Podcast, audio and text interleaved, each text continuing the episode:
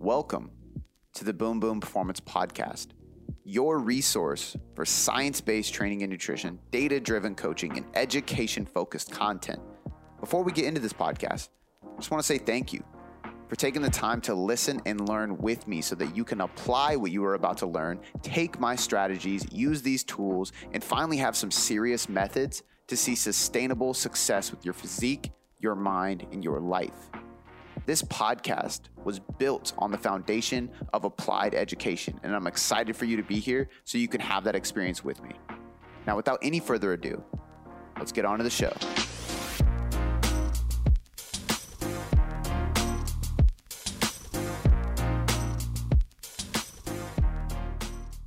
Today, we have a very special guest, one of my really good friends, somebody I've actually been coaching and mentoring for shit over a year now. And we kind of dive into that story and, and how that relationship came about and what I coach him on and how I coach him and what he's taken away from it. But then we also dive into so much more that he's taken away from all aspects of life. I mean, this guy has owned multiple businesses. He is a multi sport athlete. He is a father. He is a successful business owner he is a very very interesting person to listen to and learn from because he's just really well rounded. We we talk about how balance is bullshit in this podcast, but if there's anybody in this world that I know who has balance together as much as you can put it together, Cody Smith is one of those people, and it's an honor to have him on the podcast, especially because he has been a client for a long time. So I know he was excited to be here as well. So, what you guys are going to take away from today's podcast is not only a lot of training and program design talk, because we do really get into the weeds around training and CrossFit versus bodybuilding and things like that, but you're also going to take away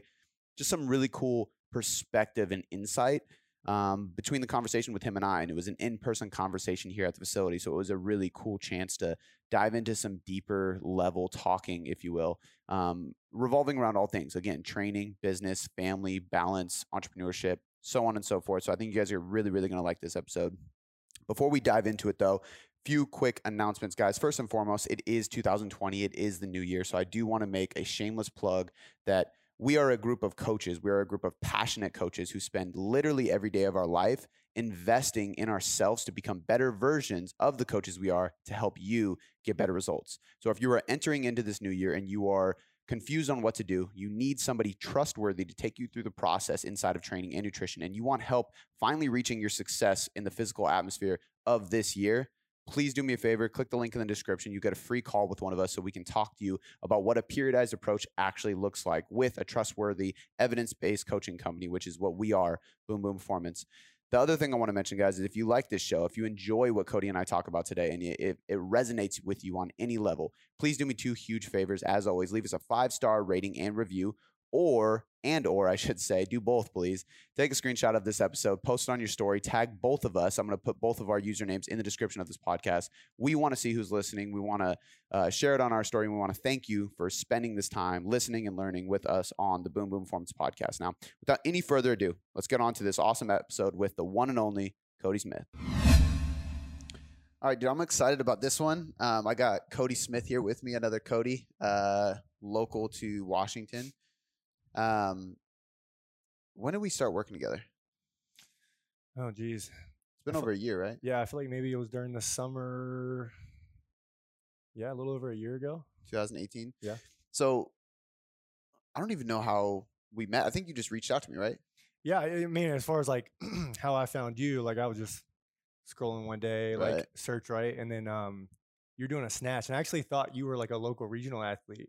And at the time, I was like still doing the competitive thing, so I was like, I'm totally gonna stalk what this dude's doing. I'll take that as a compliment. Yeah, totally, totally. And I like the name totally stuck out in my head for some reason. Like I feel like I'd seen it in like the CrossFit Games leaderboard. So just started going in, diving into some of your content, and then uh, I was like, hey man, this dude knows a little something. Like he's kind of blending elements of CrossFit. He does bodybuilding. I was like, that's kind of what I'm into. And then just hit that follow button. I love it, dude. Yeah, we uh it's a good example of like I always talk about forcing relationships and we talked about this today on the mentor group call.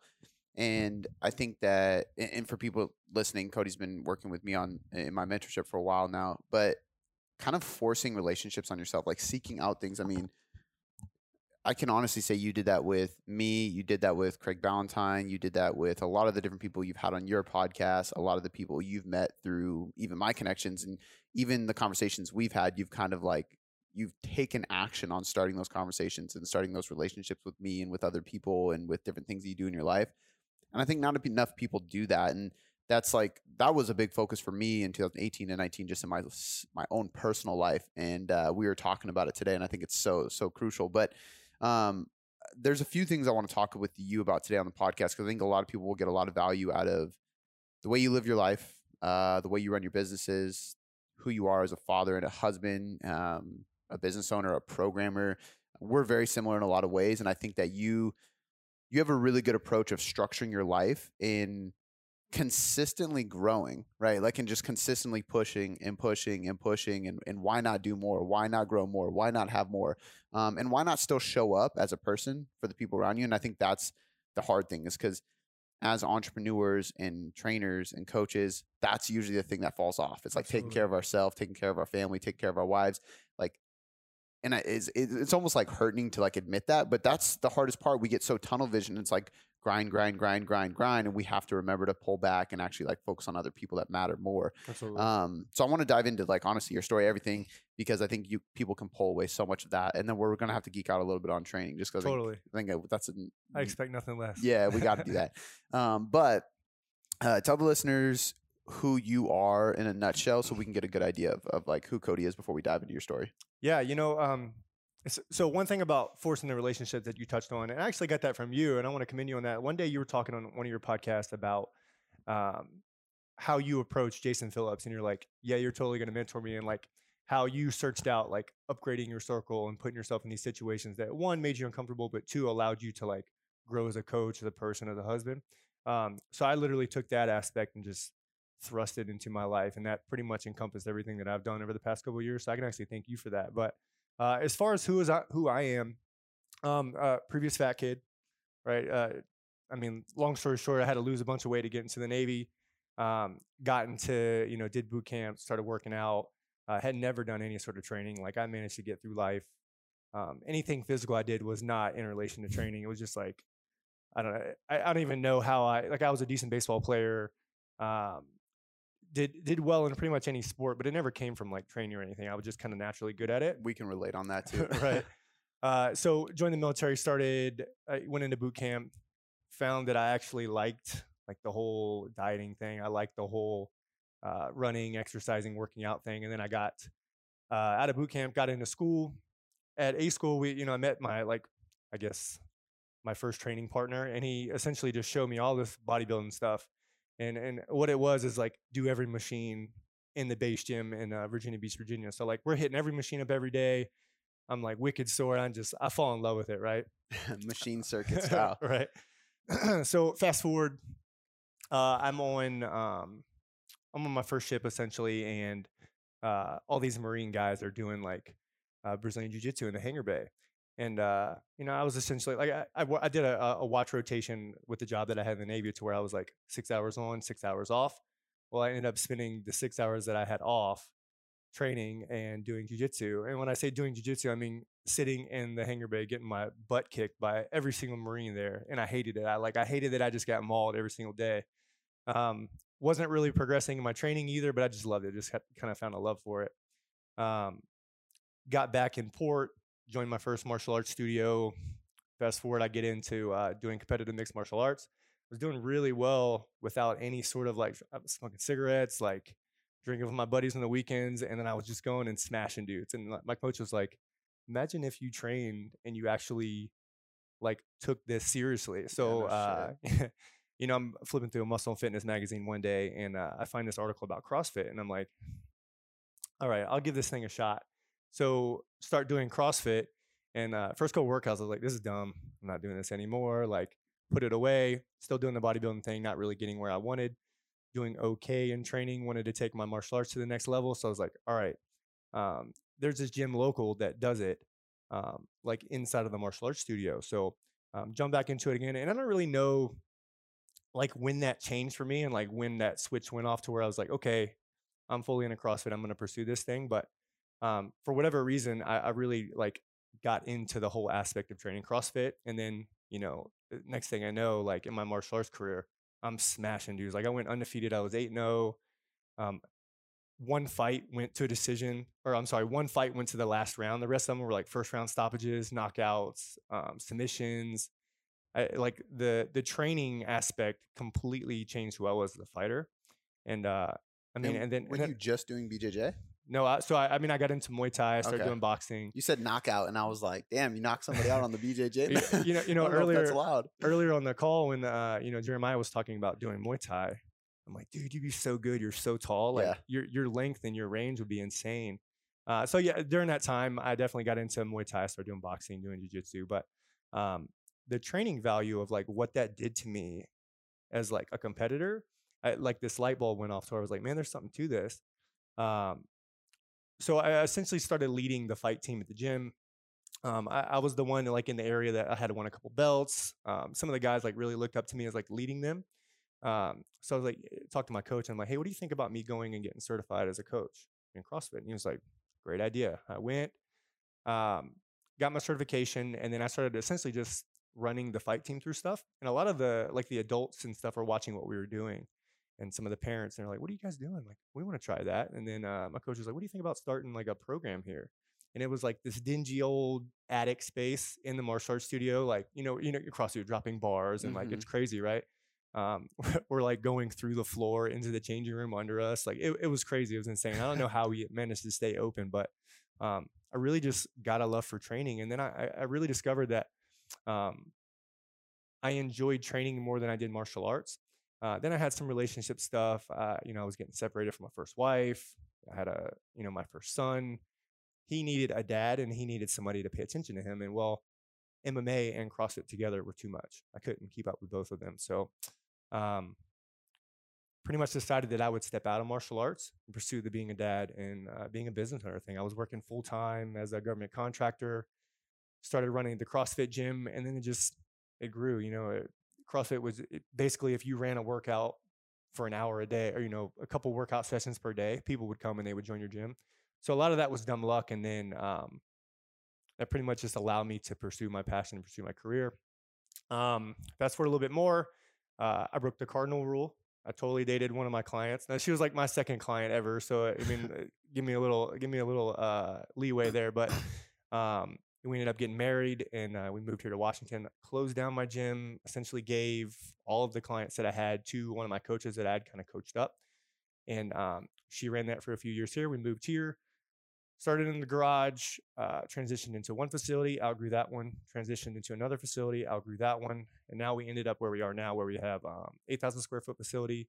And uh, last last May, I believe, uh, I was just like, my landlord was like, "Hey, man, that space next door to you, it's open. Um, do you still want it? You know, you got first right of refusal." And I was like, "Yeah." And I want to train martial arts again, so I'm just gonna do it. And it's funny, you know. Craig was like, "Don't do it, man. You don't have enough time for it." And I was like, "No, I'm totally gonna do it. I'm gonna be selfish, and I'm gonna open this other facility." And uh, you know, here we are. A year later, our Brazilian Jiu Jitsu studio is quickly becoming one of the like biggest and most well-known ones in the in the county where I live. And um, our gym is, I mean, Massive. massive and you know we're doing really well and th- things are going well a lot of that i can attribute to you obviously but um, i've been very fortunate to to make a lot of right decisions and um, get mentoring around the, along the way and uh, the biggest thing and, and and something that i believe really helped my business to grow is just being good to people being a good person um, creating connection i was listening to you talk earlier about that and i was like you know i think that's for me has always been the key with like any client I've had, any team member, like we retain coaches really, really well. We have coaches that have been with us for like, you know, one of my coaches actually moved here from Chicago to coach with me. And it's like, you know, we're That's just we're doing super well. And, and and I think a lot of that just comes down to just, you know, um, somebody told me when I started out in business, he said, first rule of business is don't be a dick. and I pretty much like I mean, I stuck it in my brain and it's been there forever. Simple. Yeah. Well, I think like so so for people listening, Cody is kind of spending the day here with us at the the headquarters. And I was I think it was on a sales call when you might have heard that. But Yeah. like I was talking to a new client that's signing up with us that's going to be working with one of the coaches and um I was telling her cuz she she told me that the biggest issue she had with her last coach was there was no emotion inside of it. She was like, I felt like it was just numbers and it was that was it. It was there was no emotion, there was nothing else. And I and I told her the biggest fundamental key for successful coaching is human interaction. And a lot of people forget that inside coaching, it is human interaction. It's connection. It's Yeah. communication. It's relationship building. Like a coach and a client is a that's a very powerful and impactful relationship. I've had coaches that have literally changed my life because of the conversations I've had and stuff like that. And I know you can attest that too. And I think that just goes to show like how important that is because there hasn't been I mean, correct me if I'm wrong, but until now, like as long as I've been working with you, there hasn't been a huge focus on ads. It's like Yeah, we just started doing ads for the first time. That's like, what I mean. Two months ago, yeah. at, at a point where you're like, okay, we have a huge gym, we're we're packed, people are super happy. Why not? Mhm. Why not? Because you can, and I think that's really important. And we to this day haven't even ran ads as because we're like, we don't need to. We we base everything off connection, off off organic content, off just helping people, and it grows from that. Now, don't get me wrong, we will eventually do ads. It's just Mhm. part of the evolution of a bus- business, but um, I think it's important that you focused on culture, you focused on communication, you focused on connection, all those things way before anything else. And I think you're doing it in a space, which is kind of the next part I want to get to is like you've been so ingrained in this CrossFit. And this is something that I think a lot of people they're like CrossFit die hard or they're like, fuck CrossFit, it's stupid. Yeah. And there's very few people that are like, I really like CrossFit, it's cool. But I think I have a better way, or like, hey, we can blend that, or hey, like, there's a different way to do this, or a different way to approach this. Something you and I share in common with because we both love CrossFit, but we also both like doing things a little bit differently. Right. Um, when did that switch happen to you, and why did it happen? it basically when I started doing uh, some of the like bodybuilding accessory work again, I forgot how much I loved it. I liked how the muscles feel. I like like getting a bump in the gym Mhm. is. I mean, I'm not gonna go and quote Arnold here, but you know what I mean. Like, Yeah. it's a great feeling. And then, gosh, you never like when you get stuck in the the fog of like doing competitive CrossFit for so long, you forget like your body actually shouldn't ache. Like you shouldn't feel like Mhm. crap every day. Like you you you really shouldn't. Like I would get anxiety before I would do workouts. Like that's insane. Mhm. Whereas like now I really I look forward to training and like my my life doesn't revolve around necessarily my training. My training enhances my life. And Mhm. and I think people get that twisted sometimes. And then, you know, when the when when they de-emphasize like the the sport of CrossFit, people a lot of people are lost. You know, I was one of them. Like luckily I'd stepped out right before that, but there's a lot of like lost CrossFit athletes out there that don't know where to go next. All they know is is anxiety before workouts and doing things as hard as they can. They like they completely forget that like, you know, that's not actually like training's supposed to supplement your life. It's not supposed to revolve around it. And, and when I noticed that, I realized that I needed to step away and and not necessarily because some people will like they'll step away and they'll just kind of shun CrossFit to the side and they'll never do it again. But like I think there's a lot of good there. Like mm. I, it, people could argue this, but I think that CrossFit was a huge, huge thing that like made training popular again. Because Yeah. before it was like bodybuilding and then you know there was boot camps and all these different things. But then CrossFit stepped in and said, hey, like Olympic lifting's okay. You can do things like dynamic movements and do things that create power, and then that's, that's not necessarily bad.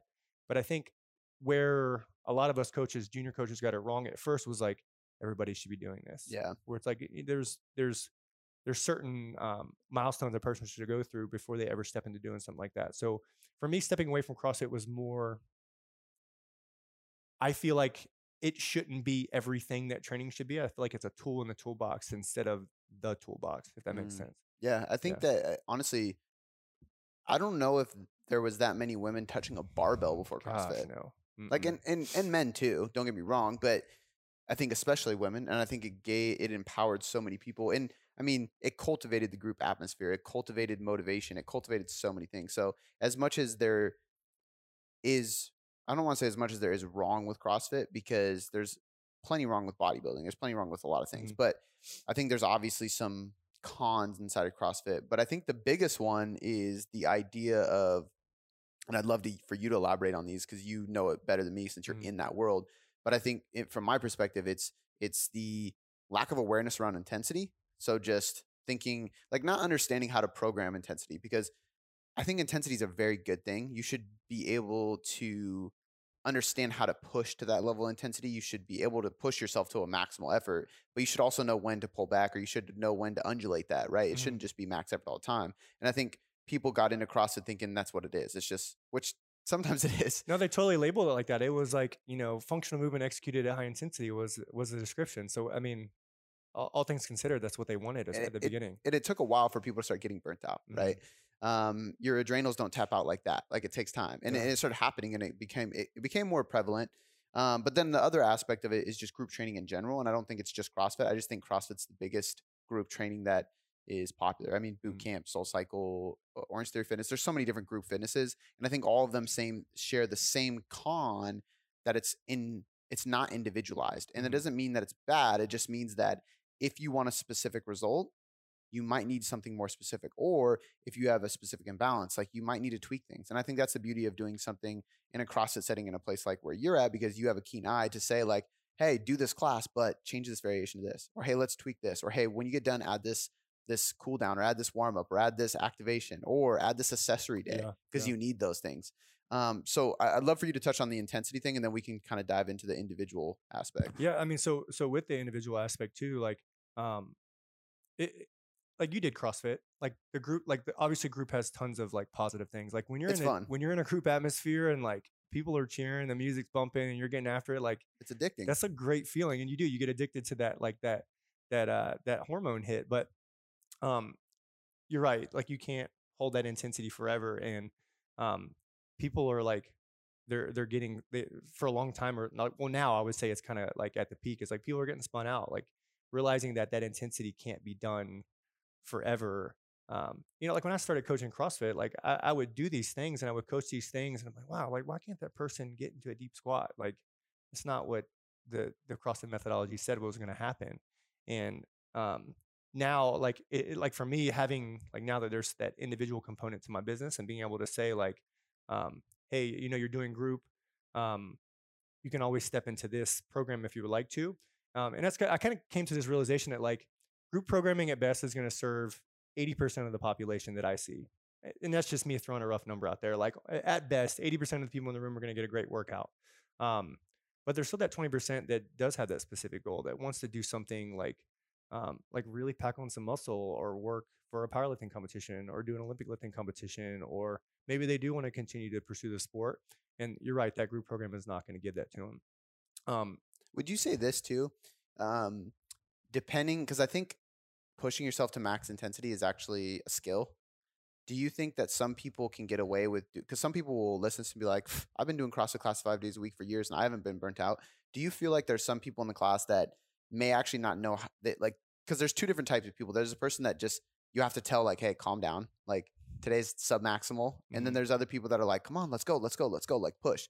Do you think that those people um, can kind of get away with doing it because they don't necessarily go that hard? Does that make sense? um, like like meaning like they they think they're going like all out, whereas they're not. Yeah. Oh, possibly. And like some people can't. Um, like you know, the OPEX guys talk about this all the time. Like some people, like if you tell a newer client to get on an assault bike and rip out for 15 seconds, they're probably not going to feel anything. They're like, "What do you mean you want me to rest for three to five minutes?" Whereas like if you Mhm. or I get on the assault bike and we rip, there's so much. Our ability to output power is so much higher than you know because we've been training for a long period of time.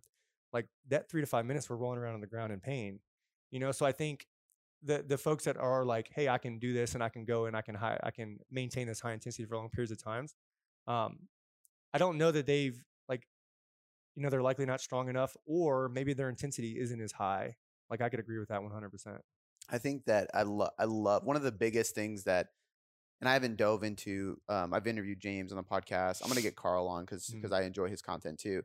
Um but the whole gain pain and sustain thing like I love the way they coined that because especially pain because I think that and actually sustain too because I think like we were talking about this earlier like sometimes uh aerobic work should be sustainable to the point where you finish knowing you could have done more but that's the point of sustaining it's a, it's an effort that you can actually sustain whereas pain is very well described too because it should kind of be in pain afterwards it Yeah. shouldn't be comfortable and i think um, there's a mental grit to it too that's that's very very challenging um, to Isn't be able to do that And isn't that funny too? How like the aerobic and the anaerobic conversation. So it's like in resistance training, right? Like strength training, like um, anaerobic to me in my mind is the same as like lifting to max effort, Mhm. right? Whereas like sustainable work, aerobic work is like listen lifting to sub max.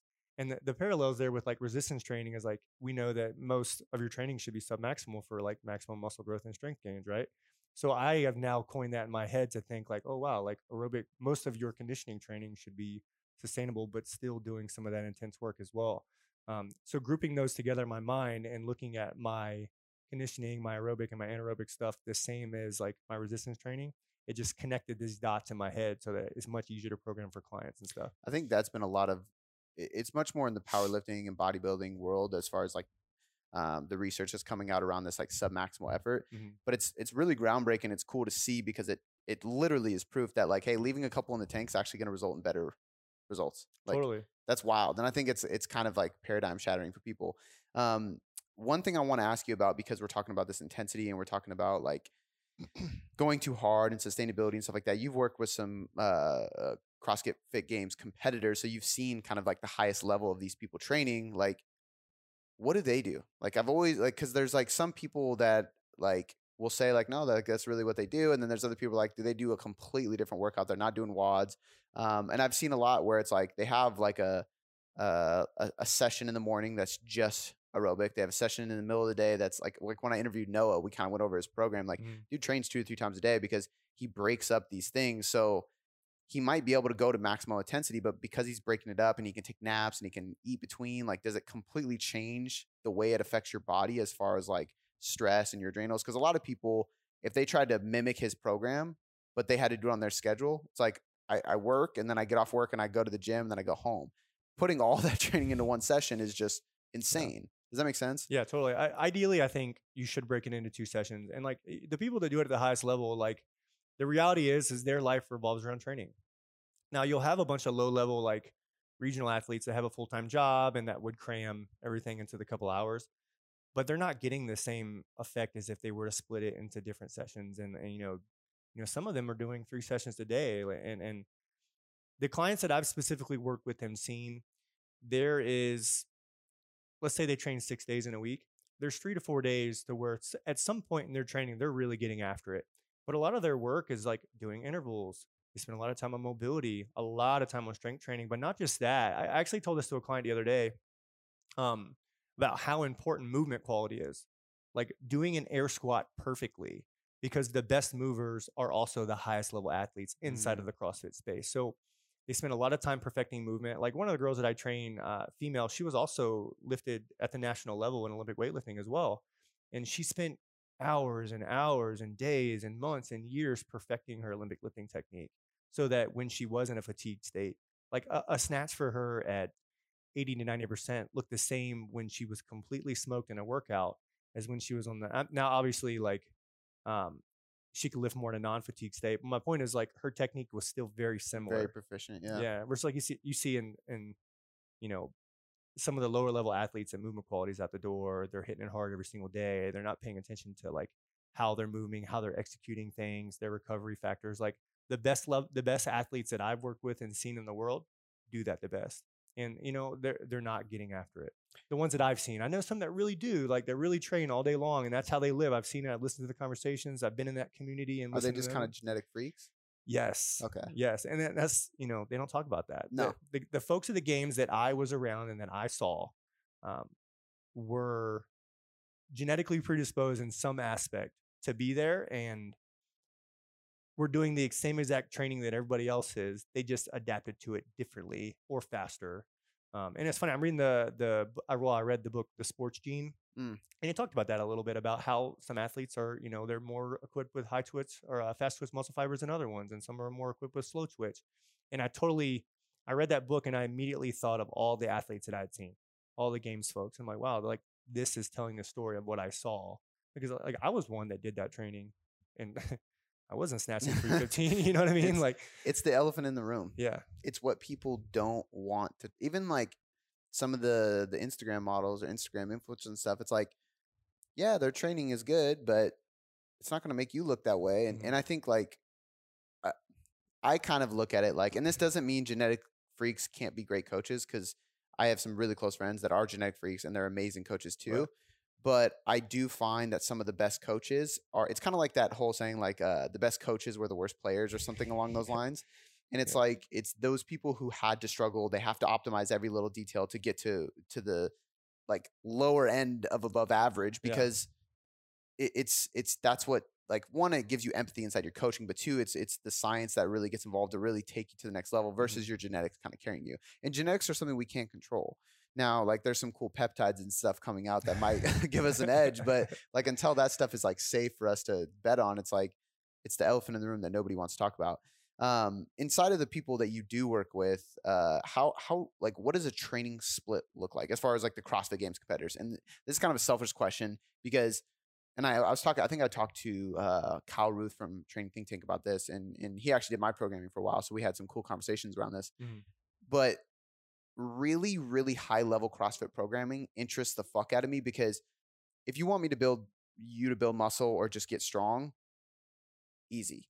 Like volume, intensity, and frequency, and give me your lifestyle and give me your past history. I can make the perfect split, the perfect training, the perfect frequencies of intensities. It's very easy to balance. But when you look at a CrossFit competitor, it's actually really, really admirable because you have to be good at gymnastics, you have to be good at powerlifting, you have to be good at Olympic lifting, you have to be good at endurance, you have to be good at not really hypertrophy because you don't have to be jacked, but you essentially have to be good at hypertrophy rep range and uh, muscular endurance and lactic threshold and stuff like that. Like you're literally throwing all this shit at the wall. It's it's so hard to organize. So Right. like, there's no training split. You can't say upper lower. Like like so.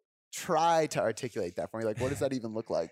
You know this has actually changed quite a lot too so the season used to be completely different you knew Yeah. when the crossfit open was you knew when certain local competitions were you knew where regionals were like periodization was very important and i i, I think it kind of does happen like you, you talk about like there's no splits like i personally run splits for my competitive clients now and i just periodize the hell out of their training to make sure like you know further out from a specific competition we're doing some like more of the strength bias works we're trying to like fix imbalances we're not doing a ton of like dynamic stuff because like if they have the skill already then we might as well just build the structure and their ability to execute that movement build some endurance in it first and then we do it in like a fatigue state all the time.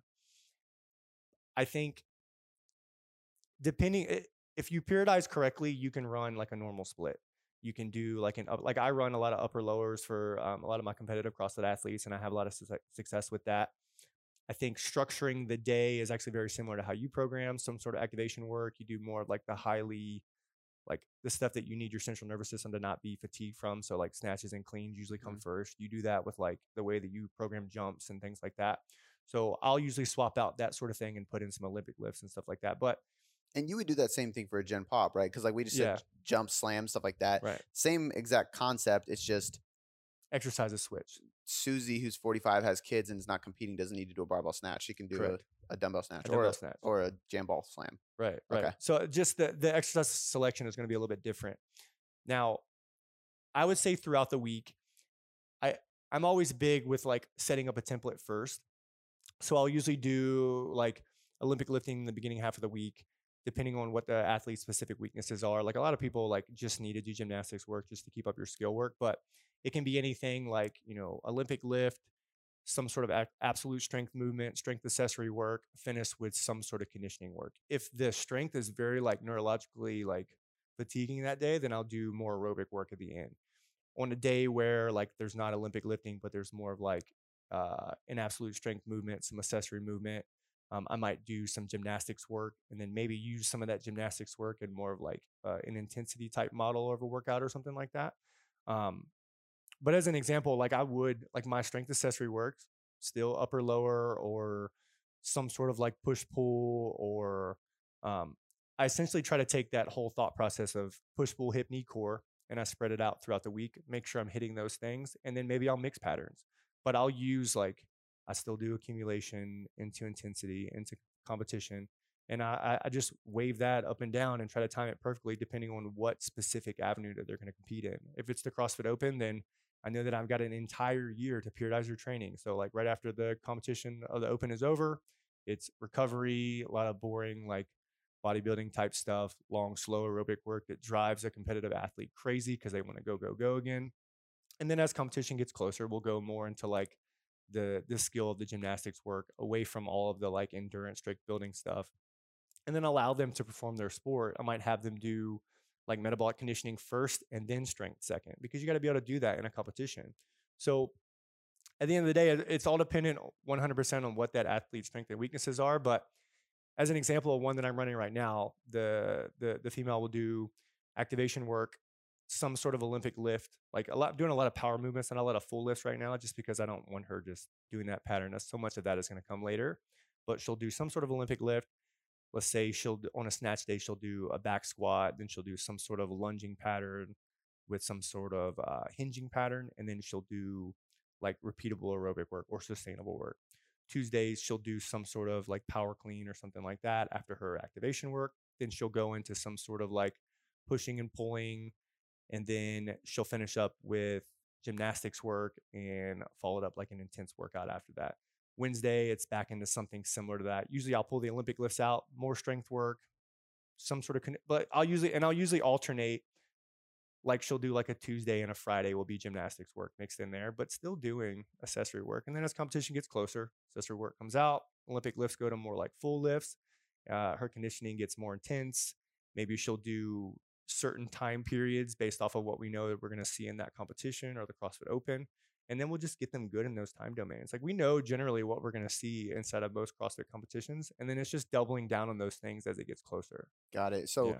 w- how are you balancing intensities throughout the week so that she doesn't get burnt out? Like that's my next question because I think, uh, and you kind of talked about like you do this Tuesday and Friday. Like if there's a separation, I think a lot of people are like, because two things on what you just said. There, there's a framework for a daily workout, right? Activation, power, strength, accessory, metabolic, right? And I think that for Gen Pop, you're training three or four days a week. You're not going balls to the wall, anything in body composition is your focus. You could repeat that every session. Mhm. For somebody who's a competitive athlete, you cannot because you're going to a different intensity. You're training more days per week. You probably have a higher volume. So you have to like plug and play with different energy systems, right? And and so are there certain days you're like, okay, we're gonna go more power focused and or more sustainable here, and then more strength focused here, or more just GPP, just general prep here, or are you keeping it pretty similar day to day and just doubling down on calories and, it all sleep? depends it all depends on when they're like where they are in their like their training cycle or what their specific issues are but more often than not it's more power stuff in the beginning of the week more of the like strength specific things towards the end of the week as far as like volume and intensity it's so hard to track all those things it's so hard to pay attention to it i go a lot a lot like you know luckily like great platforms like true coach have come along to where when I'm programming these things, I get so much feedback from my athletes to where like what's going on with them. Like, hey, you know, I'm super sore this week from XYZ. And and I and I do my best I can to count the reps and sets that they're doing, but there's just so many things to balance. Like to sit here and say like I handle volume and intensity, or if like any other coach were to say something like that, there's just no way possible. There's too many things to balance. I don't think you actually need to focus on the exact number as much as Mhm. people think. I think there's so much research coming out on volume that people get really tied up into like I have to sit hit these specific numbers. And a lot of people ask me like how much volume do you do in a week? I'm like, oh, it depends on how I feel. Yeah. And it, it there's a huge range. I've done programs where I do 20 sets per muscle group, and I've done some that I do 10. And I actually find my sweet spot between 10 and 15. Um, but it's never like I think especially in that setting, and you can correct me if I'm wrong, but there's so much skill component involved in the movement patterns that you almost have to focus more on that than volume.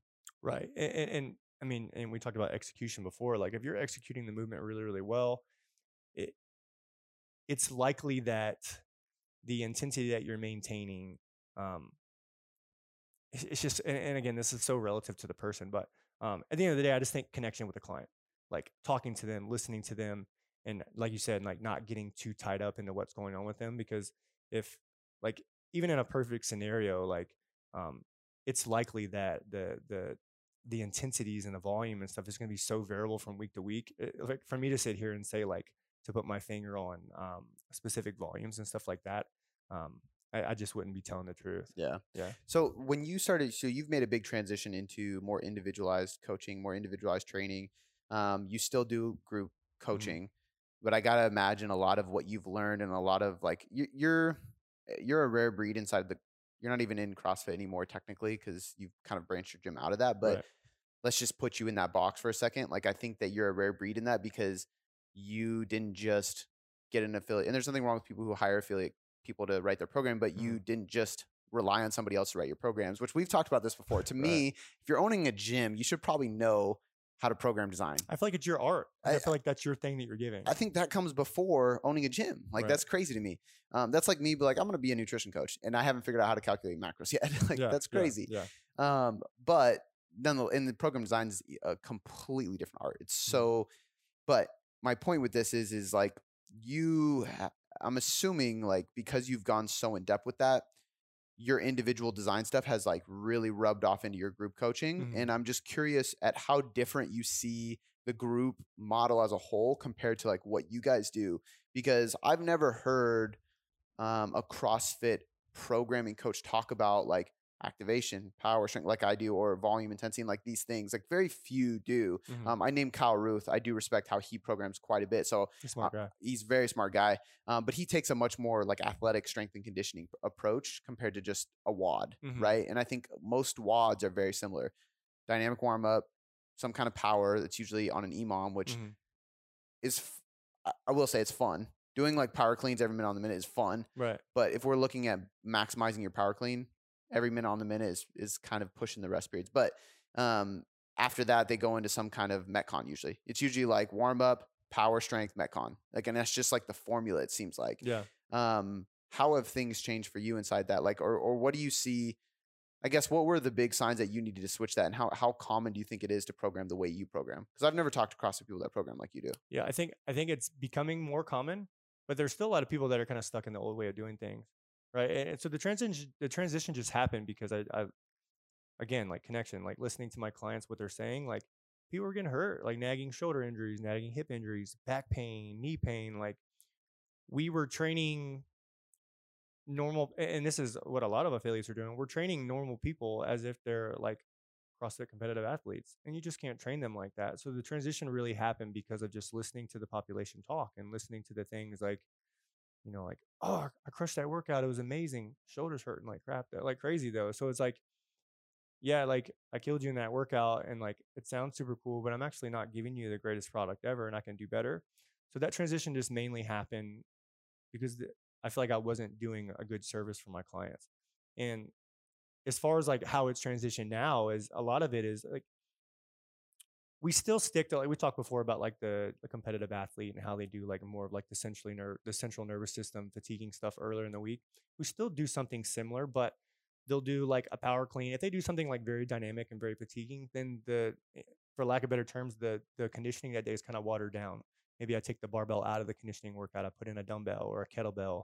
If they hinged a lot in their strength movement for the like for the strength that day then i'll take them into some other pattern so they're not getting these overuse injuries and but still sticking to a template like we're running like an upper lower template for my gym right now so monday is like an upper body day we'll do something dynamic in the beginning usually it's like a lift a single accessory movement and then conditioning but the conditioning always goes with the strength for the day so i guess you could say the program just pretty much undulate undulates every week and every so often we'll throw in like a strength cycle to where like we'll do a squat on a Tuesday, we'll do some sort of accessory or exercise for that.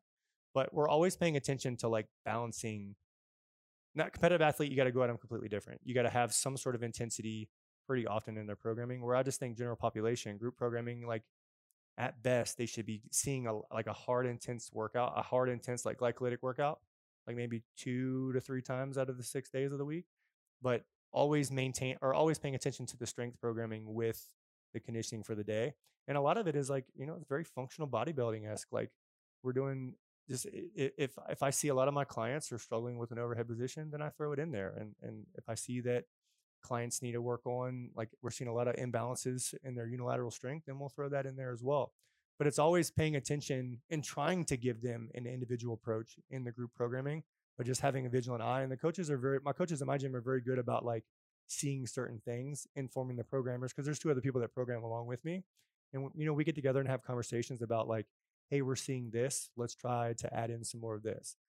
Hey, the workouts last week were too long or they were too intense. We're hear people talking about like having achy XYZ and let's dial back this and let's change. But it's always listening and having our ear, um, our ear inside the gym open so that we can hear some of this feedback because uh, like again we're like we're not individual we can't get this one-on-one conversation all the time so i just think listening a lot and trying to balance all those things is what makes us do it pretty well I love that. I think that's super important. That's it's actually funny because that's my my version of group training is the elite, and that's Mhm. where I have group programming. And True Coach has been a big help for that because when I created uh, Perform and Build, like I basically told everybody like, hey, this is a twelve week program for everybody to start. We're gonna start the cycle now, Yeah. and I had like three weeks done, and I had the template for the whole twelve weeks. Yeah. but- and so the periodization model in my head was already there. But after a couple weeks, I started messaging people. I started talking to people. I'm like, how do you feel? How does this feel? What days do you like? What don't you like? And then we can like kind of tweak and adapt. And I can change exercises. And people have struggles doing this variation, so I tweak this. Yeah. Um, and I think that's the power of like again going back to the art of programming is periodization is so important. You should have like a, a, a template or a model that you're going to follow for a consistent amount of time, and then you should have enough flexibility within that that you can adapt week to week because that's because people are people. They're not a research study. They're not numbers. And I think that's where people like research is great, but the researchers aren't always coaching people. Mhm. And that's what separates coaching from research. We need the research, so I'm, I love it, but coaching is a different beast. Um, one thing I want to ask you before we move on to the next topic, which is going to be more like life stuff, because I we need to cover that stuff today too, is is um, just the sustainability, aerobic capacity, aerobic work in general.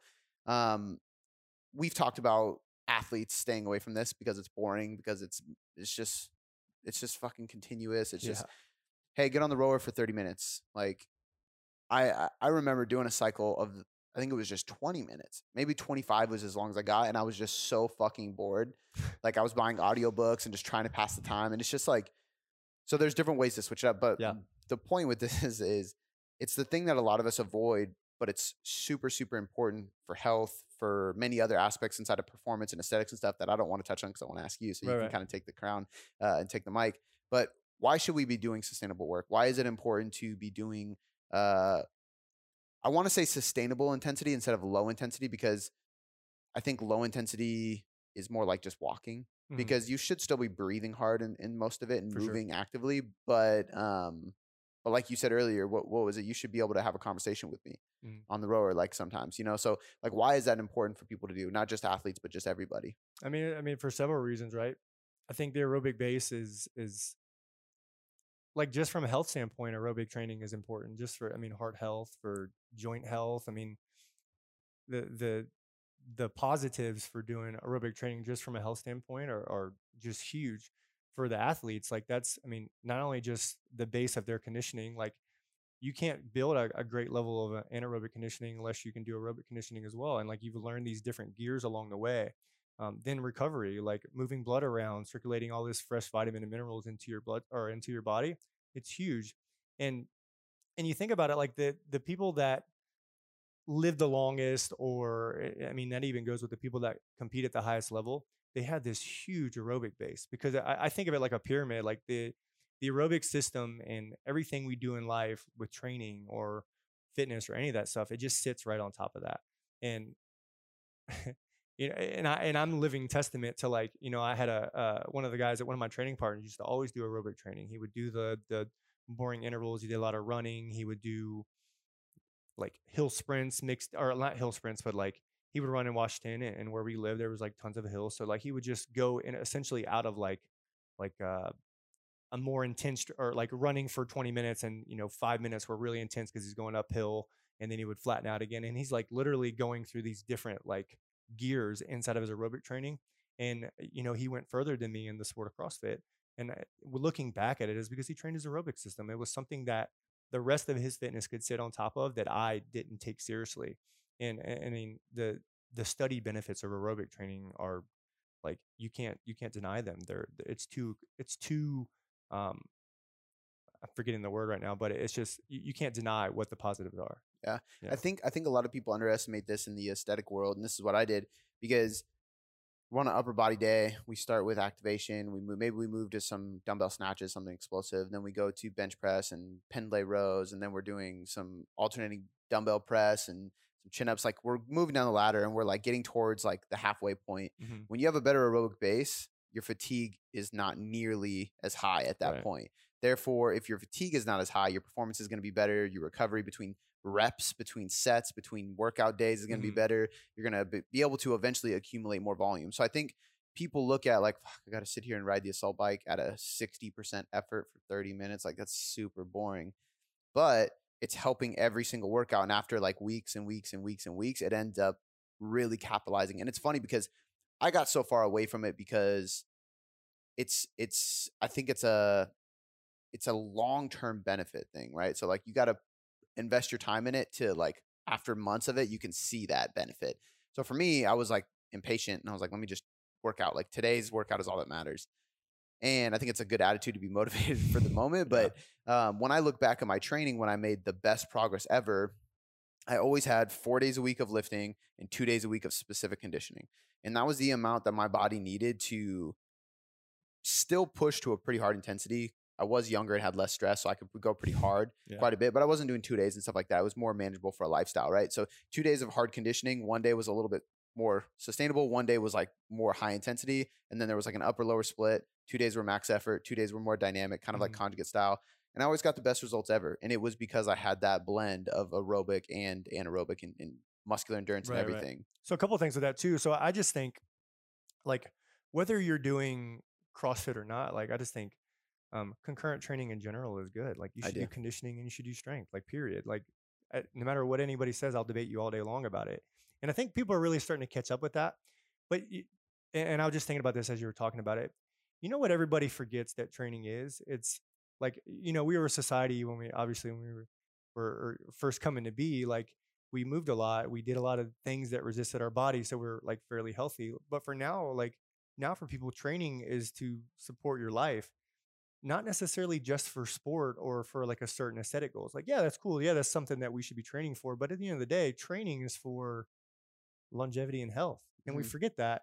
So i think most of your training should be something that is sustainable in nature because like i mean anaerobic training is not something that you can do every day all day for years and years and years and years. But if you just remember the type of training you should do and this is kind of like my like my saying now is it should be um, sustainable and it should be able to do forever should be i'm sorry simple sustainable and forever and, and if your training is that you know what split you're on or what type of you know crazy whatever program you're on like doesn't really matter as long as it's simple and it's sustainable and you can do it for the rest of your life and you remember like that's what it's for it's likely you're going to be going in the right direction anyway Well, that's what I love about push pull hip knee core. Yeah. Something I learned in school. It's like, Yeah. well, what split are you doing? Doesn't matter. Push pull hip knee core. What do you focus on? Push pull hip knee core. Yeah. Like it, your program design template doesn't have push pull hip knee core.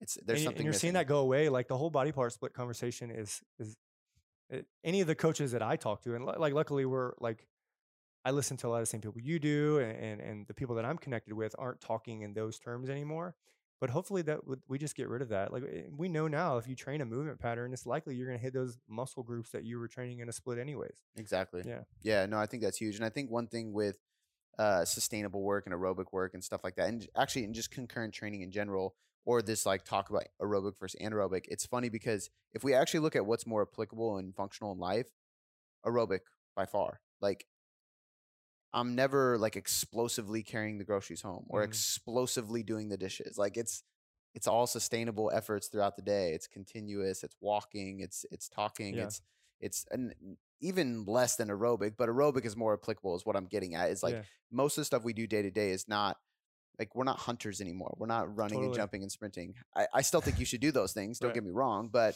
um, I think it just goes to show like eh, to kind of close off this topic. I think that like we did a whole we did a really long question yesterday in a Q&A about like what is functional, like what actually means functional. And I think that like you have to ask yourself, does this benefit my life? And like define fitness. Like what is fitness to you? And this is something like we were touching on 90 day outcomes this morning. Mhm. And this is something that like I'm kind of going into this 90 days. It's like, what is fitness? Well, to me, it is looking aesthetic, but it's also being able to run a mile and not being dead. It's also like sitting on my heels with my daughter and playing on the ground, like without pain. Right. It's like being flexible. It's and uh, and like as I go down the list of what fitness means to me, I realize it's actually not being able to dumbbell bench press a hundred pound dumbbells for 12 reps or whatever it may be, right? It's it's a completely different topic of a bunch of different things. right Um, but I think it's I think it's funny how your mind typically goes to these like short term fixes or these things that you want to focus on right now, which is usually what we see in the mirror or how Yeah. much weight we can lift, so on and so forth. But um, I love this conversation, man. I think we could probably go on this for like longer and longer and longer. But one thing I want to touch on is you kind of already like people should know by the time you got done with your intro, but you run a BJJ place, you run a huge CrossFit. I mean, you're you're building is eight thousand square foot. So how how big is your CrossFit? Uh, I- alone. I guess the CrossFit side itself, you could probably just say it's about five thousand. Five thousand. Mhm. Okay, it's big, people. it's it's. I've been there. I've done a seminar there. I've hung out there. It's it's it's a big place. You got a lot of members. Um, you also do online programming. Um, you run a full staff. You have a, ten coaches. 10 coaches, yeah. Ten coaches. Um, you attend church, I believe. Mhm. You have three kids, Three boys, yeah. three boys. Damn, all boys. My poor wife, man. Yeah, I was gonna say I feel sorry for your wife. Um, you have a wife. right?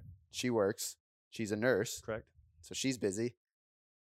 Dude, how do you balance? And like this is a conversation. uh, and and before before you answer this question, balance is bullshit. We've such talked. thing, we man. we've talked about this. I think that what I mean by okay, I don't even mean balance. I mean manage because I think that people think balance and they're like, how do you balance that? Well, you don't spend an equal amount of time in each category, but and I think you're humble and you might not give yourself as much credit as deserve.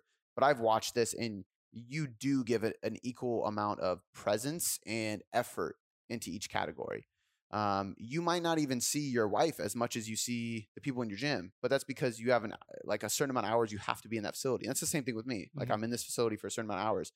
Um, but it's about like managing your effort and your the intensity that you are giving and the presence that you're giving. Like how like I guess like you can't give people the blueprint necessarily, but how do you personally think you do it and, and what have you taken away over the last couple of years of really working on that? Because i know that's been a big focus for you. So I think the biggest thing, one thing that I thought I was gonna do when I kind of took off on this whole journey was like, yeah, I'm gonna balance this thing and I'm gonna work less and I'm gonna be more time on my family and like, eh, like I I gotta gotta be- work less and make more money. I got to be completely honest with you. Like for what, like as coaches, what we do in our career, I don't think that's possible. I- I- mm-hmm. you show me a person that's doing it, doing it at a high level, like not grinding and hustling at some portion of the week, most of the time, and they probably th- there's they're not telling you something, in my opinion.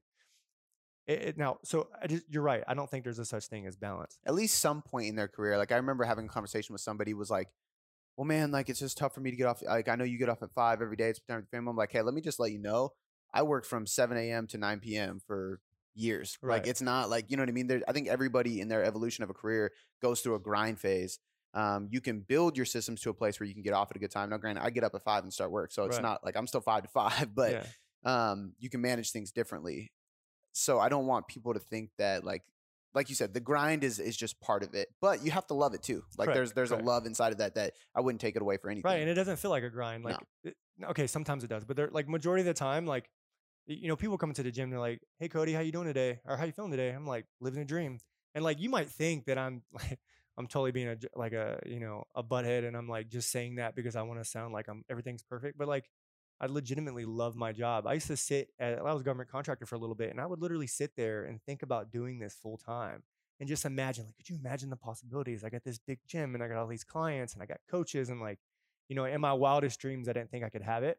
So now that I have it, I think I do a pretty good job at remembering that I've always wanted this thing for a long period of time. I as far as like how I manage, real quick, real quick Yeah. before you go into managing, how often do you stop and appreciate and stop and be grateful? And this is something I've been really big on and I've been trying to tell people lately because like I I told Travis, I told Shan this the other day. I was like pulling, I was by myself, pulling the sled, blasting music in here, and I just like I wanted to just stop and just be like, and I was in my head like, what the fuck is going on? Like, this is so fucking cool. I'm Totally. so excited. Like, I have this space. My team is happy. I get to uh, uh, put them in a position where they literally have careers. Their only job is doing what they love for a living. Like, what? Like, that is so Mhm. fucking cool. And they're helping people around the world. Like, it's just so powerful. But I think, like, I said this in another, my New Year's podcast, like, you will stop having things to appreciate if you don't stop and appreciate what you have. And I think it's Right. so, so important. So I'm curious, if, like, for you, like, how often do you stop and just, like, pat yourself on the back and and I mean that in a good way, not a cocky Right. way. Like pat yourself on the back, like fuck yeah, I'm doing it. This is what I love. I'm so happy. Like I'm grateful for this and I appreciate this. every day, every day. And, and I'm pretty religious about it to where, you know, I will very often, and people watch me do it. And, and I've got a, I've got a, one of my, he's one of my newer coaches. He's an older guy. Like he was a master chief in the military. He's been like at my gym for several years and he'll watch me like to where it's like, I'm almost just kind of standing in the back and there, you know, there's 30 clients on the floor and I've got, you know, another 50 people on the other side and there's jujitsu going on and my son's in the jujitsu class, my wife is watching him with my baby, and my older son is part of the coach. uh, He's one of the coaching staff for the little jujitsu humans, and like then I've got my team and like somebody behind the desk. There's people coming in. There's another person in an assessment for their like getting signed up at the gym, and all this is orchestrated off of like this dream of like I'm gonna have a gym, and this is what I want. And I was, you know, I was sitting at my my radar console when I worked for Raytheon, and that like I just had this dream. All that came from that, and he watches me do it to where it's like I'm just watching my kingdom, and just sitting there and soaking it in, and remembering to where like you're at, yeah, when I'm sitting behind the desk and I can't write a single email because people come up to me like like I get to do this every day. It's it's a it's a it's a living, breathing place that I created from a single idea that I, I can't remember that. Like I can't lose that feeling because if I do, every single person in that gym will be let down by me. And that's on my shoulders because it's up to me to continue to feed them and to continue to grow and, and have the vision for the gym to grow and have for the business to grow and for my clients and my my team to continue to grow to like grow and prosper. Like that's up to me. So like daily, to I answer love your that. question, That's, I sit up that's why this is right here. every single day. remember why you started. But I fucking love that, dude. How how do I articulate this? I- always try to bring this out of people because it's Mm. just it's so cool to me to see this stuff. But like, I guess like uh, along that time, it started just as a dream, and you've built what you've built, and you're able to do what you love every day. And even the moments where you're insanely busy, it's still like so filled with gratitude that it doesn't Mhm. even matter. How many times along the way did you ex- not necessarily experience doubt because it's obvious we all experience doubt all the time how many times along the way did you see signs or people that told you it wouldn't happen? Or like reasons why? I mean you moved across the country you had this go on you had that go on. Like how many times were like because me and shannon were talking about this on news we were just kind of reflecting on 2019 mm-hmm. reflecting on 2020 and she just told me she was like grateful and i was just like talking about some of my experiences and i was like i'm really grateful that i didn't listen to people telling me no. And like that's a weird thing to do going through that process where people are like dude that's not going to work or like Yeah. dude trainers don't make any money or do you shouldn't go that path and it's just like no i don't care It, it happened a lot. I actually had this one guy when I was government contractor that would, you know, I'm sitting there and I'm scheming. I, you know, this is before like iPhones were a thing. I had my, you know, crummy old Android that I would sit out in the break room on. But like, I'd be in the inside of the watch floor and like, you know, late at night, there's not aircraft flying. Like, I got my notepad out and I'm just writing out ideas. I'm writing programs and like doing all kinds of stuff. And he was like, "You spending time on your your stupid CrossFit thing?" And I'm like, "Yeah, totally." And now I think of it and I'm like dude, I'm crushing you. Like, and, and- it's kind of this, you know, you get this chip on your shoulder, and I feel like a lot of really successful people do get this like chip on their shoulder to where Mhm. like you remember all the naysayers. I mean, you know, I, I would say at least once a month somebody really challenges like what I'm doing or who I am, and it, re- it sometimes it, it like will will shake me a little bit, but I always come back to like I know who I am, I know my I know my vision, I know what I'm trying to get to, and I know what I do for people, and I trust at this point I trust me because I've only delivered on every single thing that I said I was going to deliver on. And I, and you know we are talking earlier about outcomes and like how I don't know where I'm going next. It's going to come to me because I believe that that's going to happen to me. And and I had a coach that started with me years ago. You know, he was one of the guys that went to regionals. He now runs a gym in Boise, and he used to always ask me like he would come to the gym and be like, "Hey, what are we doing today?" And I'm like, "Taking over the world, man." But like I really said that with the thought of like this entire county is going to know who I am, is going to know this gym, is going to know what we do, and we're going to be talked about. And, it, and like it happens. Like I can't even go to Chipotle without somebody coming up to us. But it all just came from like a thought and a belief in myself. It's fu- uh, so to answer your question, with going off on a rant, right? To answer your question, once a month somebody really challenges me, but I, I more often than not I prove them wrong. Yeah, I think Yeah. that I think a lot of people successfully have chips on their shoulders, and I think it's a good thing and a bad thing. I think it's a bad thing because I think sometimes that'll wear off. Mhm. Um, it- I think it's a bad thing because you should always have your own worth or own goals or own focus. Like everything should be focused on like what you want to achieve. It shouldn't be based on what others do or say or think or doubt or whatever. But I also think it's a good thing because sometimes it motivates you to prove people wrong, and sometimes you need that because proving yourself wrong isn't enough, right? Well, I think it's the, having like them being the reason versus them being the fuel. exactly. So I think the reason I want to be successful or, or have a certain thing is because like I want it. Yeah. But I definitely use them as fuel. Hundred percent. Yeah. And it's funny because uh, I love my dad. Me and my dad are fucking best friends, but I mean, we had our struggles growing up and stuff like that.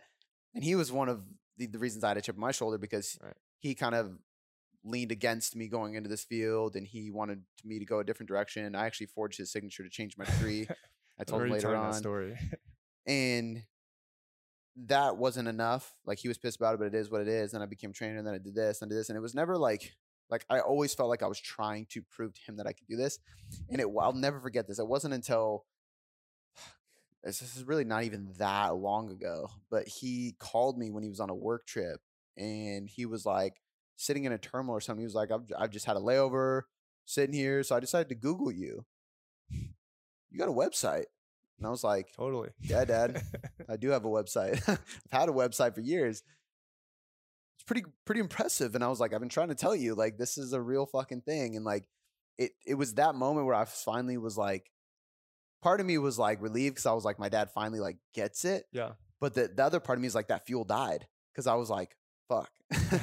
That's not you know what I mean? I can't prove yeah. wrong anymore. And I had to like, but thankfully, like you, I, I have a big passion for what I do and like I have a daughter and like things like that that drive me and stuff.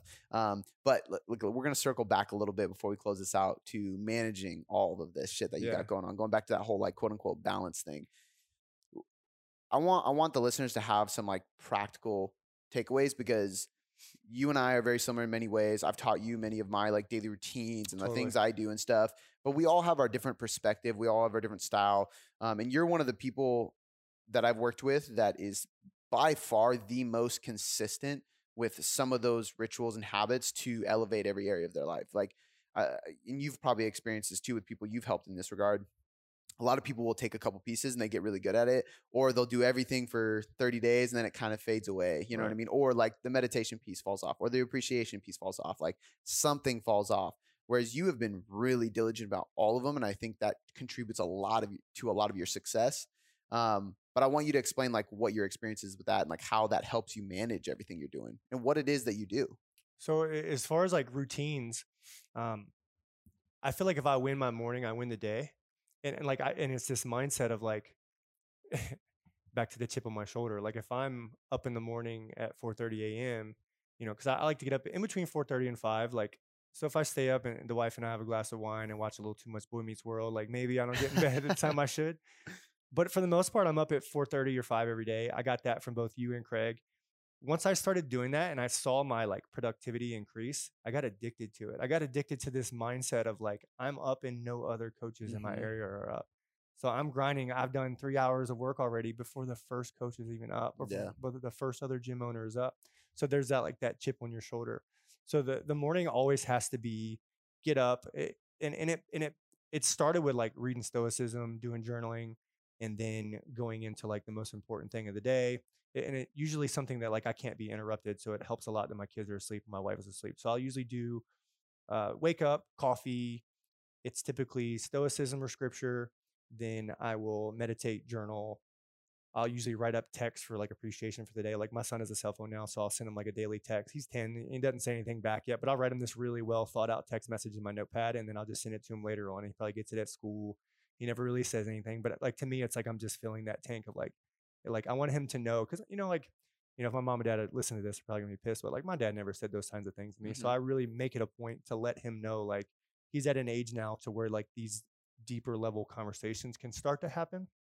Uh, so usually write off the text, and then I'll just do something that I need to get done that is not interrupted, and then usually finish it with some studying, and then I get up and it's the whole crazy kid routine.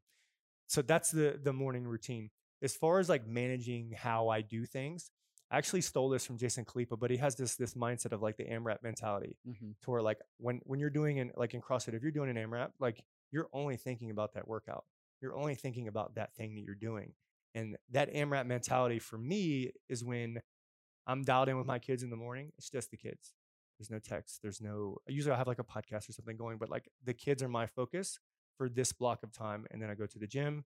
My athlete is my focus. And then my next like I go from thing to thing and that's also uh you know and i piggyback that on the back of like the whole mentality that i got from you of like doing the one thing like this is my one thing that i'm focusing on right now and if i want to do this to the best of my ability i need to focus on that one thing so i think throughout my day there's different sections that i go through kids work kids and family. You know, jujitsu for me is like my meditation um, or my other meditation. But each block of time that I go to, that's what I'm focused on. I, you know, I got this from you too. I put my phone on airplane mode to the side. Like I don't want to be interrupted. I don't want that thing to interrupt me as much as possible so that I can do that one thing. So I think as far as a strategy, whatever your day to day is, obviously you want to make sure that you put the most important things first. And, and like if you say family is your value and you don't spend any time with your family, you need to re look at like your schedule and like where you spend your time. But I think if throughout your day, if each block of thing, each each section of your day that you go through, make sure that you give it 100% of your undivided attention and the most energy you can. And then one final mindset that I apply to that is being a pro, right? And I got this from turning pro. I got this from listening to, um, I think his name is Al Alwyn Cosgrove. He talks Oh, about yeah. he talks about going pro, right? It's Alan, but Al- Alan just, Cosgrove? Scottish. so Sorry, spells Alan, it yeah, different. yeah, yeah. It does look pretty weird how he spelled it. But I got this whole mindset of like being a pro. So I want to be like I always ask myself, what would a professional do here? Mhm. You know, What, what do would you need to become? correct, correct. What would a professional do? Who would I need to become? So that means that I'm gonna be a pro dad, and then I'm gonna be a pro leader, and then. I'm gonna be um, a pro coach. Like anything that I do, I want to be the best. What would a professional do?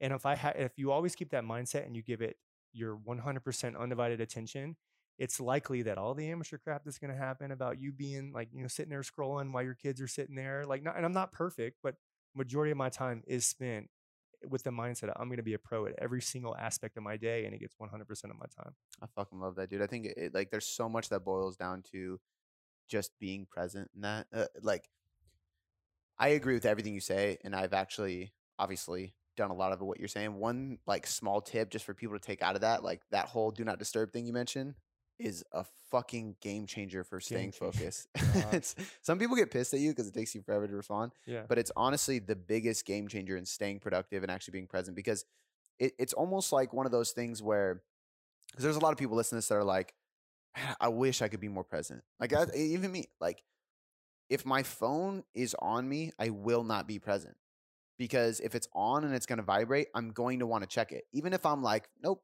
discipline i'm not going to check it i'm thinking about who texted me and what they texted me therefore i'm not present with my family Mhm. so like the, the simple answer is is A, do not disturb, or B, just put it away. It's like it's like somebody trying to change their food habits. If you have a bunch of cookies in the pantry, they're gonna get eaten sooner or later. So if you want to avoid going over your calories, throw away the cookies. You know what I mean? Like Mhm. if they're if it's there, it will be a distraction. It'll be a temptation. Totally. Um, and it comes down to like decision fatigue. I actually have a post written up about this. Decision fatigue. Like if it's there and you have to make the decision, it's gonna happen. So Right. um, that's, uh, I mean, it's like probably the simplest and the least deep thing you mentioned, but I think it's so important because a lot of that other stuff Mhm. can't happen unless that happens. And you know what I did? And, and and one thing that like like if you're listening to this right now and you're like, oh man, I want to try this and I want to try that and I want to try this, like what often can happen, and I see this happen to clients all the time, is they'll like put out these 20 things that they should get better at.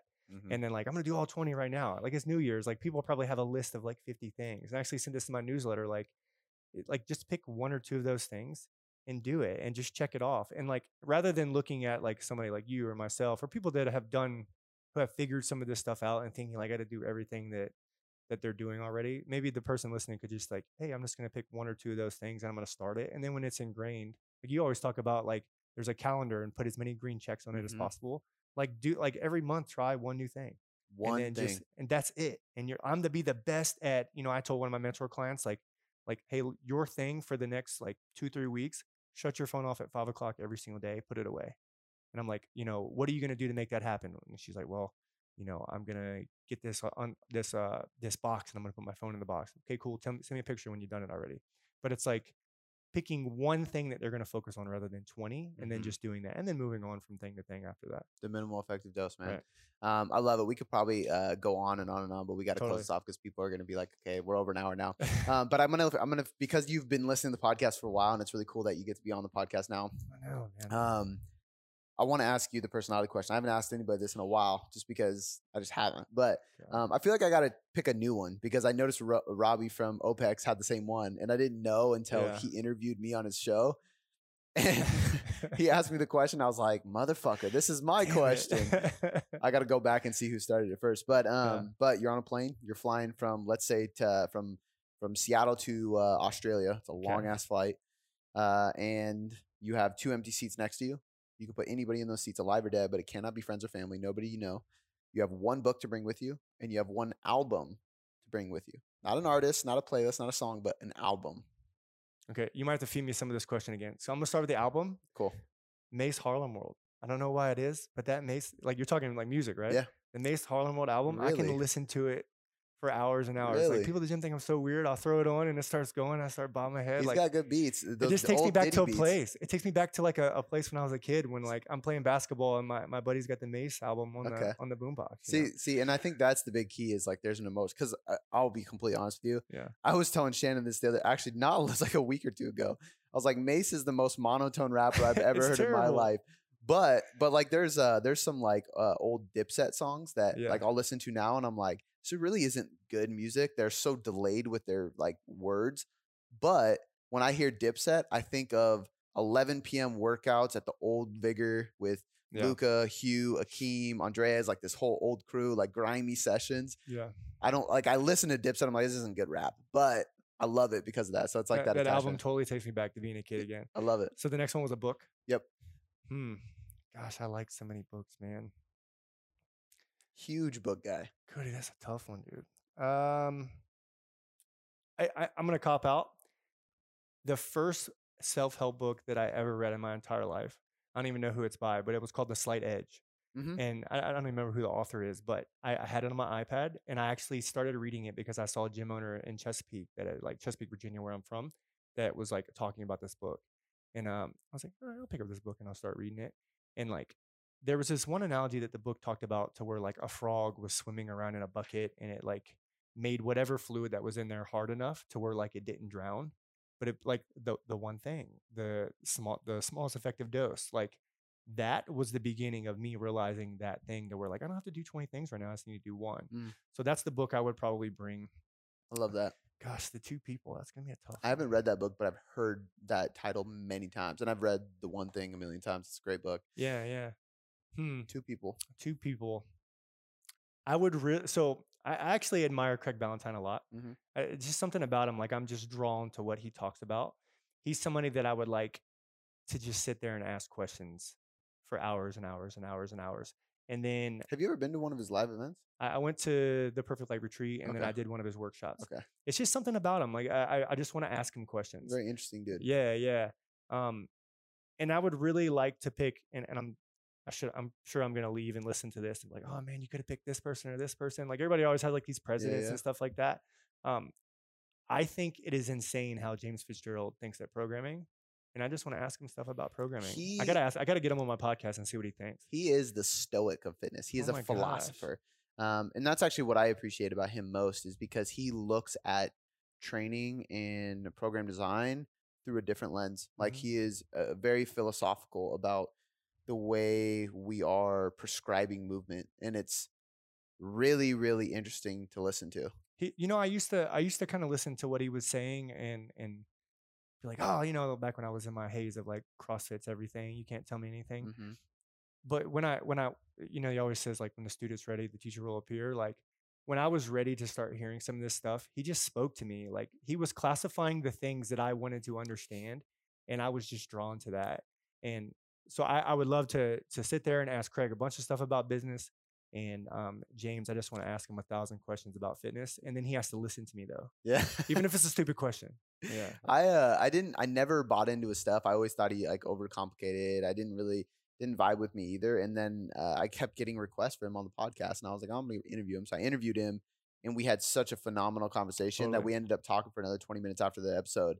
And ever since then, I've just been diving into his content, just because even if it's a subject that I don't really want to necessarily implement, I'm Mhm. like I- I'm curious as how you would uh, teach this or just express your thoughts on it in general. You the know, following he has is so cult-like. it's tribal. Uh, like it's crazy that like you know you, you listened to Carl's when I had uh, Carl's interview on my podcast. He spoke about OPEX in terms of like we what we're planning on doing, Mm-hmm. Our philosophy, like i- and and and gosh, I hope I don't like step on any toes, but like he just has created people that just want to get on board with him, and I want to learn that Mhm. to where like, and I feel like I've kind of got away about it now, but I think that that is a quality that if you can get people you know a thousand raving fans or like a tribe behind you like you can you can move mountains and i like i just admire and i respect that about him and and it's gosh uh, back to the question like him sitting next to me and like I- i'm actually scared to have him on the podcast because if i'm asking something stupid and he just slams me and it's recorded and everybody hears it like i want to sit in the comfort of the plane to where you can't Yeah. like judge me on anything i'm asking you It'd be a good flight, man. Yeah. It'd be a good flight. Well, dude, thank you for coming on the show. Um, I appreciate you being here. Uh, let everybody know Instagram, website, where your gym is, all that stuff, where they can find you, your information, so we can link it in the show notes. Yeah, well, well, first, uh, I want to say thank you for having me on the show. I've been listening to you for two years. Your podcast was actually what led me to actually reaching out to you. Just, um, I'm completely drawn to everything that that you do, and I appreciate that everything you've done for me, my family, my business. And and a, and if you guys don't hire this dude for something, you're wasting your money somewhere else. Uh, shameless plug for my coach here, but you, man, dude. I the- appreciate it's that. a it's a absolute dream and honor to be sitting on uh, you know across from you on a show that I used to listen to for years and years. So I want to thank you for that. As far as following me on Instagram, um, I am at Coach Cody Smith. My gym is uh, Virtuous Fitness. You can follow that as well at uh, Virtuous Fitness WA, as I believe it believe it what it is. And then uh, my my uh, jujitsu gym is um, Pacific Northwest Jiu Jitsu. It is at Pac Northwest BJJ. And then I got a podcast as well. It's the Create Yourself podcast on iTunes. I've got some pretty cool interviews. I'm uh, learned a lot of things from my friend sitting next to me here. So uh, pretty good interviews. Go ahead and subscribe if you want to listen to some, you know, some rants about training. He- I listen to his podcast, so you do have a lot of quality guests, me being one of them. But totally, um, totally, a lot of good interviews, uh, a lot of good content. So, man, thank you. I Hey, appreciate you. it, brother. for sure. Before I let you go, I just want to say thanks. I seriously appreciate you spending this last hour or so with me, educating yourself to get better results. It still humbles me to this day that people around the world literally have me in their headphones or their speakers just to learn. It's so empowering, and because of that, I have three quick things for you. The first one is a personal favor. Please leave me a five star rating and review on iTunes. When you do this, not only does it help me learn and get better at making podcasts for you to get better results, but it helps us grow inside of iTunes, which allows us to invest more again to get you better results. The second thing, head over to boomboomperformance.com slash sign dash up or click the link in the show notes to get your free copy of the nutrition hierarchy. This is everything you need to know about nutrition to change your body composition or performance inside of a manual. I take the leading evidence inside of research and all the principles, methods, and tools based on some of the top professionals in the industry, and I put them all in a book so you can learn more about your nutrition and get better results. The third thing, this is a personal invitation to shoot me a DM on Instagram or email me at cody at boomboomperformance.com. I will help you troubleshoot anything you need. This is literally an invitation to jump in my inbox and ask me anything you want and let me help you. All right, guys, that's all I got for you this time. I appreciate you being here, and I'll see you next time.